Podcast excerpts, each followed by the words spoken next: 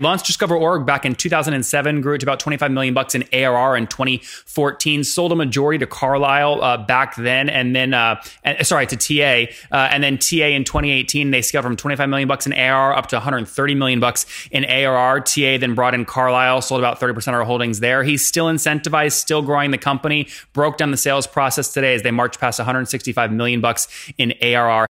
Hello, everyone. My guest today is Henry Schuck. He's the co-founder and CEO of a company called Discover Org. He bootstrapped the company to 25 million bucks in ARR, and now three acquisitions later, he's backed by the Carlyle Group and TA Associates at about 165 million bucks in ARR. Henry, are you ready to take us to the top? I'm ready, dude. Your people, your people are like, okay, we know Henry is going to talk with Nathan. We're just going to put the AR in the bio so Nathan doesn't have to hit Henry about it. I love it. I love it. Last the last time you came on, man, let's see, it would have been about um, almost two years ago, and I think at that point you had told me you were doing around seventy, and now you're at kind of one sixty five. Um, I want to dive into that in a second, but first, for new listeners that didn't hear that first episode, tell folks what you do. So Discover Org is a sales intelligence tool. It's actually used by sales reps and marketers to find the companies and the people to sell to, when to reach out to them, and how to get a hold of them. So imagine I'm selling an information security device. I know all the chief information security officers. I know what projects and initiatives they're working on. I know their phone number, their mobile phone number, their email address and I know all the people around them as well. Yep. So you launched the company back, uh, I think you told me, what would you say, 2011? Actually, I launched the company in 2007. Oh, okay, 2007. And then how long did it take you to get it to 25 bootstrapped? Seven years. Seven years. And did, is that when you sold or you held on to it a little longer than 2014? Uh, well, that's when we took private equity money. So depends on your definition of sold, but yep. we sold a piece of the business to private equity in 2014. Majority? Uh, we sold over 50%. Okay, so that was the start. So I have to ask you a question. How, how old were you in, in, in 2014? In 2014, I was 30, uh-huh. 29, 30. And where, so where was, looking back now, let's say there's another 30 year old listening that bootstrapped to 25 million and they've got, you know, there's so much, there's so much, it's very frothy right now in the marketplace. They've got a private equity firm going, let us buy 60, you know, Mainsail partners. We'll, we'll throw Mainsail under the bus for a second. I love those guys, but they were my first, uh, they were my first offer. Really? That's Actually. hysterical. And then two years later, I got three times as much as they offered me two years previously. well, good, good small company firm. I was going to say small world. Okay, but so let's say one of my listeners now is getting a deal from Mainsail and they're saying, "Hey, we want to buy you for like X amount of money." I mean, what are some like lessons you learned selling a majority of the company? Kind of, I would argue, pretty early on. Um, lessons I learned. I think number uh, first of all, I never found an issue with selling a majority of the company, and I sort of viewed the first um, I sort of viewed the first transaction like an exit, and then once that happened, it took a lot of sort of day to day pressure off of my shoulders, and so I could operate in a better way because it wasn't like all of my money in the company. It was like we were partners. And so I had taken some chips off the table and I could be a much better operating executive. Um, I think the exciting thing about private equity, in my perspective, is they've seen companies grow much beyond probably your imagination can see your company growing. And so they're sort of behind you, pushing you to get to the, the next stage and helping you sort of believe the story of the company growing much larger. But I think the key there is you have to find a great private equity partner or investor in general. And I, I think we sort of got lucky. Um, because you meet all these guys and they're like, oh, it's just like a marriage. We're going to be partners. You know, we like to let entrepreneurs run their businesses. And like half of them are telling the truth and half of them are not. The half that are not want to like do things that the, the way they want to do them. They have a vision of a CEO that may not be you, that they're not going to tell you in a deal process. They're going to, you know, there's just a lot of people who are, you know, selling you a bag of goods. And it's sort of hard to tell which ones are which. You just have to talk to other founder CEOs that they've made investments in. Yep. No, that makes good sense. Okay. So 2014, 25 million bucks in AR, you go ahead and take a deal, sell majority to, was that Carlyle? That was TA. Oh, TA came before. Okay, got it. So TA first, and then w- introduce Carlyle to the equation. When did that happen? So then we operated for f- almost four years. We made a couple of acquisitions, um, had grown pretty significantly, and we're sort of at the end of what would be typically a hold period for a private equity firm. We're four years into what's typically a five year hold. Um, and so TA decided we were going to go to market. There were, the interesting thing here is TA was like, we can sell some portion of Discover Org today. We can sell all of it, our whole position. We could sell half of it. We could sell none of it. Um, and what they ended up doing was selling about uh, 30% of it, uh, of their holdings, because they uh, to Carlyle, because they saw a much uh, bigger future ahead of us as well. And so we were a very successful company in their portfolio because you can imagine we were 25 million when they invested and from a run rate perspective we're probably 120 130 when carlyle came in. And so that would have been last year? That was this year in march. Okay got it. And so you've added what another 35 million bucks in, in arr over the past couple months that's about right. It's a, le- a, little less than that, but yeah. Yeah. So, so this to me, I look at your space and I really see a duopoly between you guys and Zoom Info. I mean, there's a lot of these little like I would call them kind of hacky-ish companies that do like an email scrape there, or like something illegal on LinkedIn over there, or like some other. You know what I'm talking about? How do how do you differentiate against Zoom Info and do you really see it right now as a duopoly? I don't see it as a duopoly. Um, I actually see there are a ton of companies who have momentum in this space who can spring up in a short period of time. I think what you see in this space today is getting access to data has become significantly easier than it was five years ago. Five years ago, if you wanted someone's direct dial phone number, we're the only shop in town. Um, today, there are a variety of different vendors who have a variety of different places that they can go to to get direct phone numbers and mobiles and personal numbers. Um, and we have to like continuously innovate to keep ahead of those folks.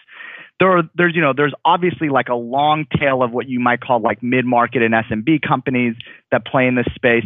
And then there's LinkedIn. And like in our space Microsoft is the big player.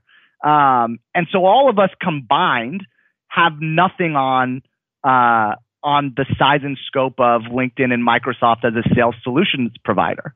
Um, and so I view Microsoft as the 800 pound gorilla, and then there's a whole sort of litany of other providers that are competing against Microsoft. Yeah.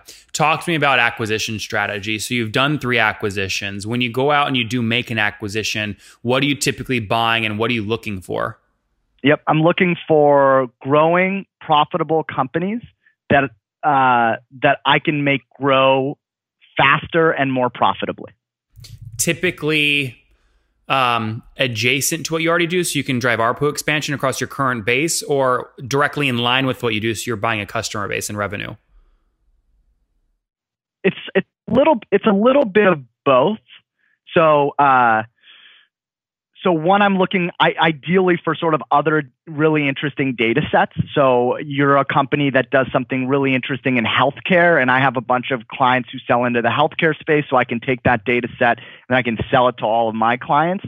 You're a company that does something really interesting from a data enrichment perspective.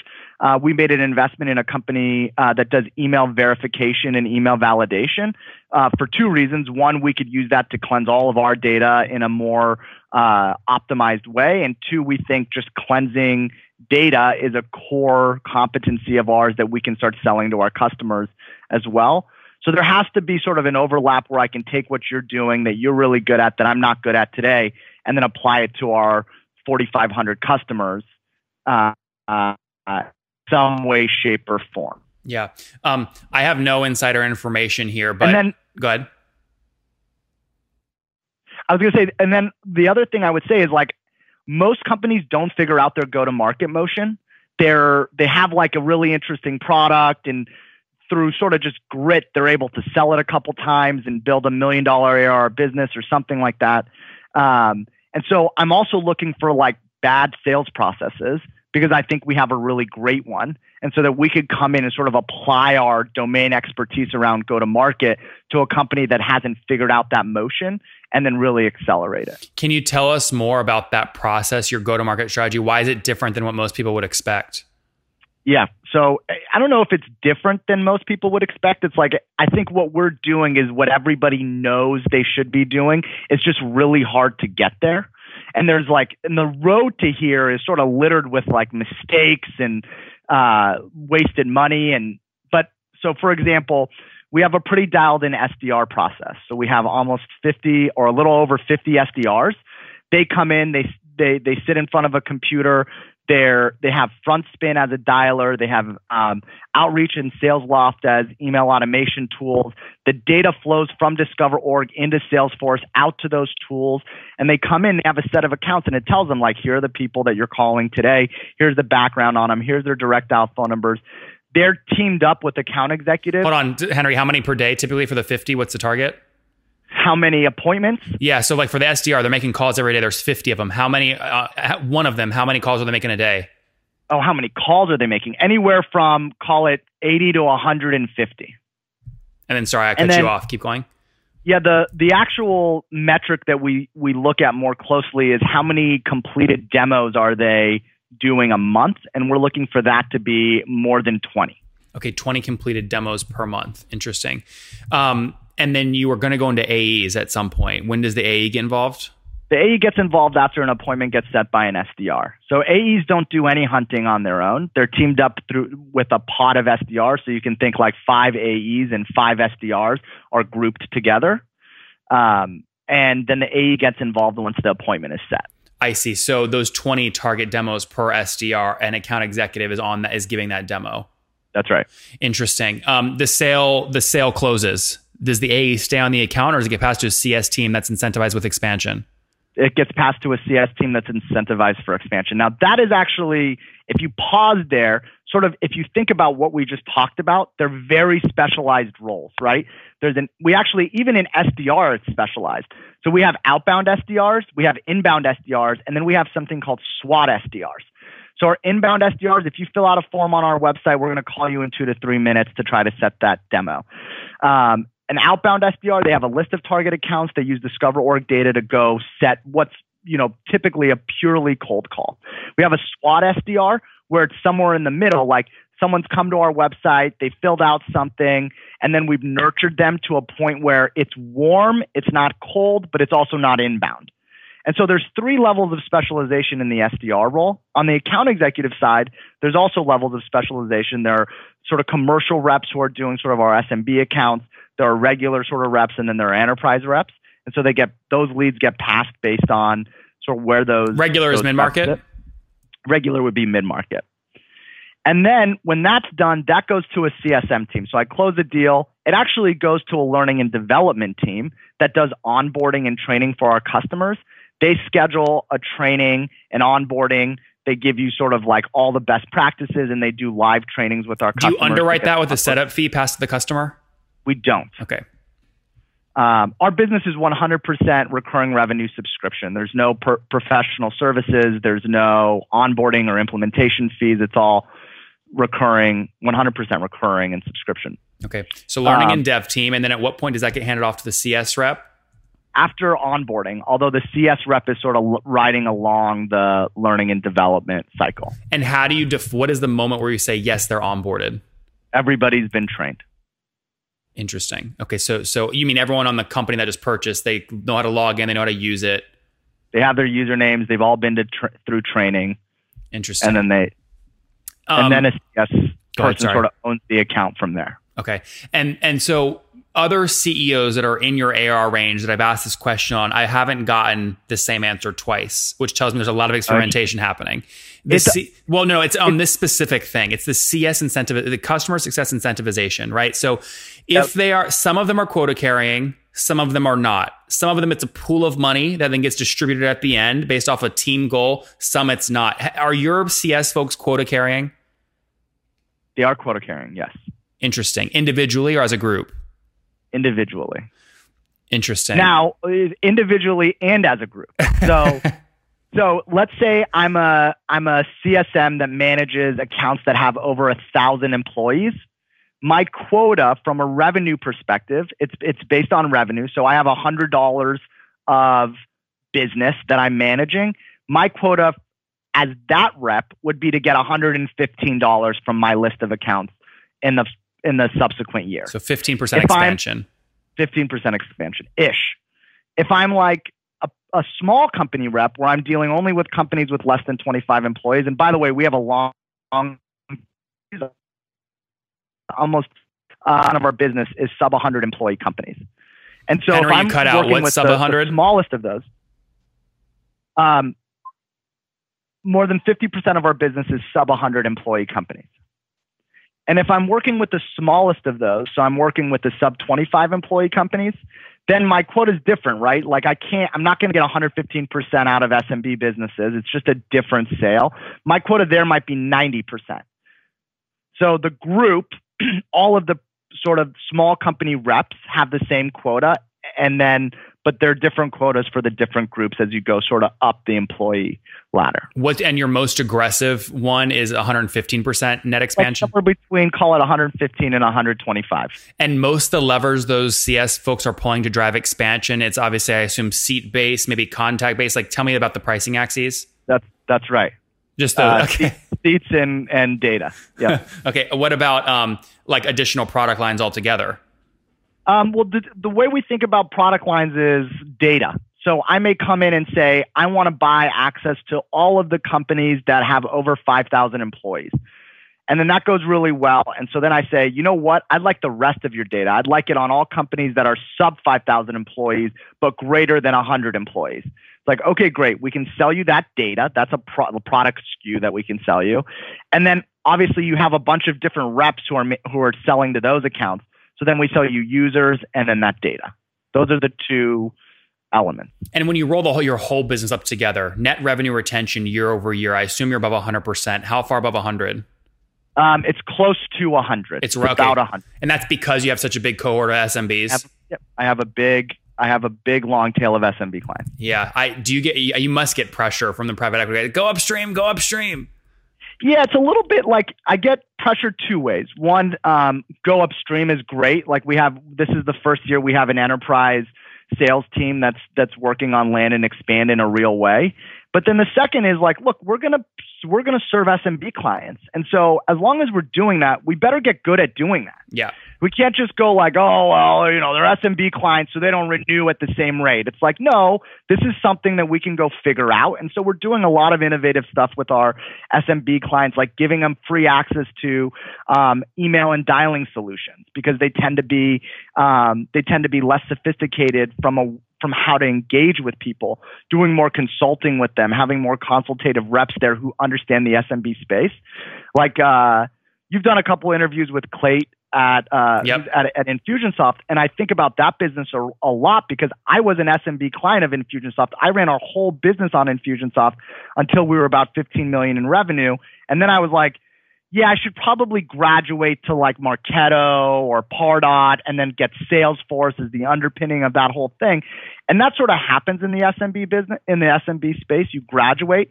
Um, but we should be working with clients with the same mindset as Infusionsoft does in the SMB space, which is, you know, grow them, make them really successful. And you can't just like thumb your nose at the fact that you have a big SMB base. Yeah. Yeah. No, totally agree with you there. Um, what do you at, guys? What do you at today in terms of total customers? About 4,500. 4,500. Okay. Interesting. And then, um, question on how aggressive you're being with CAC. You know, I, I recently had, um, I'm going to forget his name. Uh, oh, Adam on Ping Identity. You know, Vista obviously just kind of own those guys, and they're getting more aggressive with kind of their dollar based CAC. They're spending like a dollar to sorry, a dollar twenty to get a dollar of new ARR right now. Are, are you generally getting more or less aggressive on your payback period? Um, we're getting more aggressive, but it's still really profitable. It's still like a one to one. Yeah. Okay, pretty good. It's pretty good. Um, and why get more aggressive? Well, well, let me let me say it's actually less than one to one, which is part of the beauty of the sales model that I that I talked about. Even with SDRs going one to one to reps and and sort of like the optimization across that go to market layer makes the customer acquisition pro- uh, process really efficient and really profitable. So just to be clear, Henry, when you say less than one to one, you mean you could spend like 80 cents to get a new dollar of ARR? That's right. Yeah. Is that the number 80? No, it's no. It's not 80, but it but it's it's it's slightly less than 80. Okay, good. Um, interesting. Um, walk me through. Uh, so, last question here before we wrap up. I just realized we're out of time. Uh, you let you let you let my you let my boy Ilya get away. I'm sure you looked at Datanyze. It goes to Zoom Info. Why didn't you make a move on that? I have better technographics than Datanyze. Is that what you just told? Okay, I was about to say, I'm just going, Ilya, listen, like if you think your technographics are better, then you need to go to Henry and get a bidding war going. And he's like, well, yeah, yeah, da, da, da, da, da, but you think your techno stuff's better. Nathan, I lost you. I was just saying, I was just saying, you have complete confidence your technographics are better than Datanyze. I do. okay, good stuff. Let's wrap up here with the famous, famous five. Number one, Henry, what's your favorite business book? Uh, the hard thing about hard thing. Number two, is there a CEO you're following or studying? I really like Dara Khosrowshahi at Uber. Yep. Number three, favorite online tool for building your business besides your own? Um, great question. Probably Google Apps. Google Apps. God, so unique, Henry. I tell you what, never heard this before. All right, no, number number four. How many hours of sleep do you get every night? I get eight hours of sleep every night. That's good. And what's your situation? Married, single, kiddos? I'm married and I have a two and a half year old. Oh, that's exciting. And how old are you? I am 35. 35. All right, take us home here. What do you wish your 20 year old self knew? Uh, oh, that's a great question. What do I think my What do I wish my 20 year old self knew? Um, to hire the most talented people you can find at all stages of your business hire more talent faster guys. There you have it. From henry launchdiscover.org back in 2007 grew to about 25 million bucks in arr in 2014 sold a majority to carlyle uh, back then and then uh, and, sorry to ta uh, and then ta in 2018 they scaled from 25 million bucks in arr up to 130 million bucks in arr ta then brought in carlyle sold about 30% of our holdings there. He's still incentivized still growing the company. Broke down the sales process today as they march past 165 million bucks in arr henry thanks for taking us to the top Thanks, Nathan.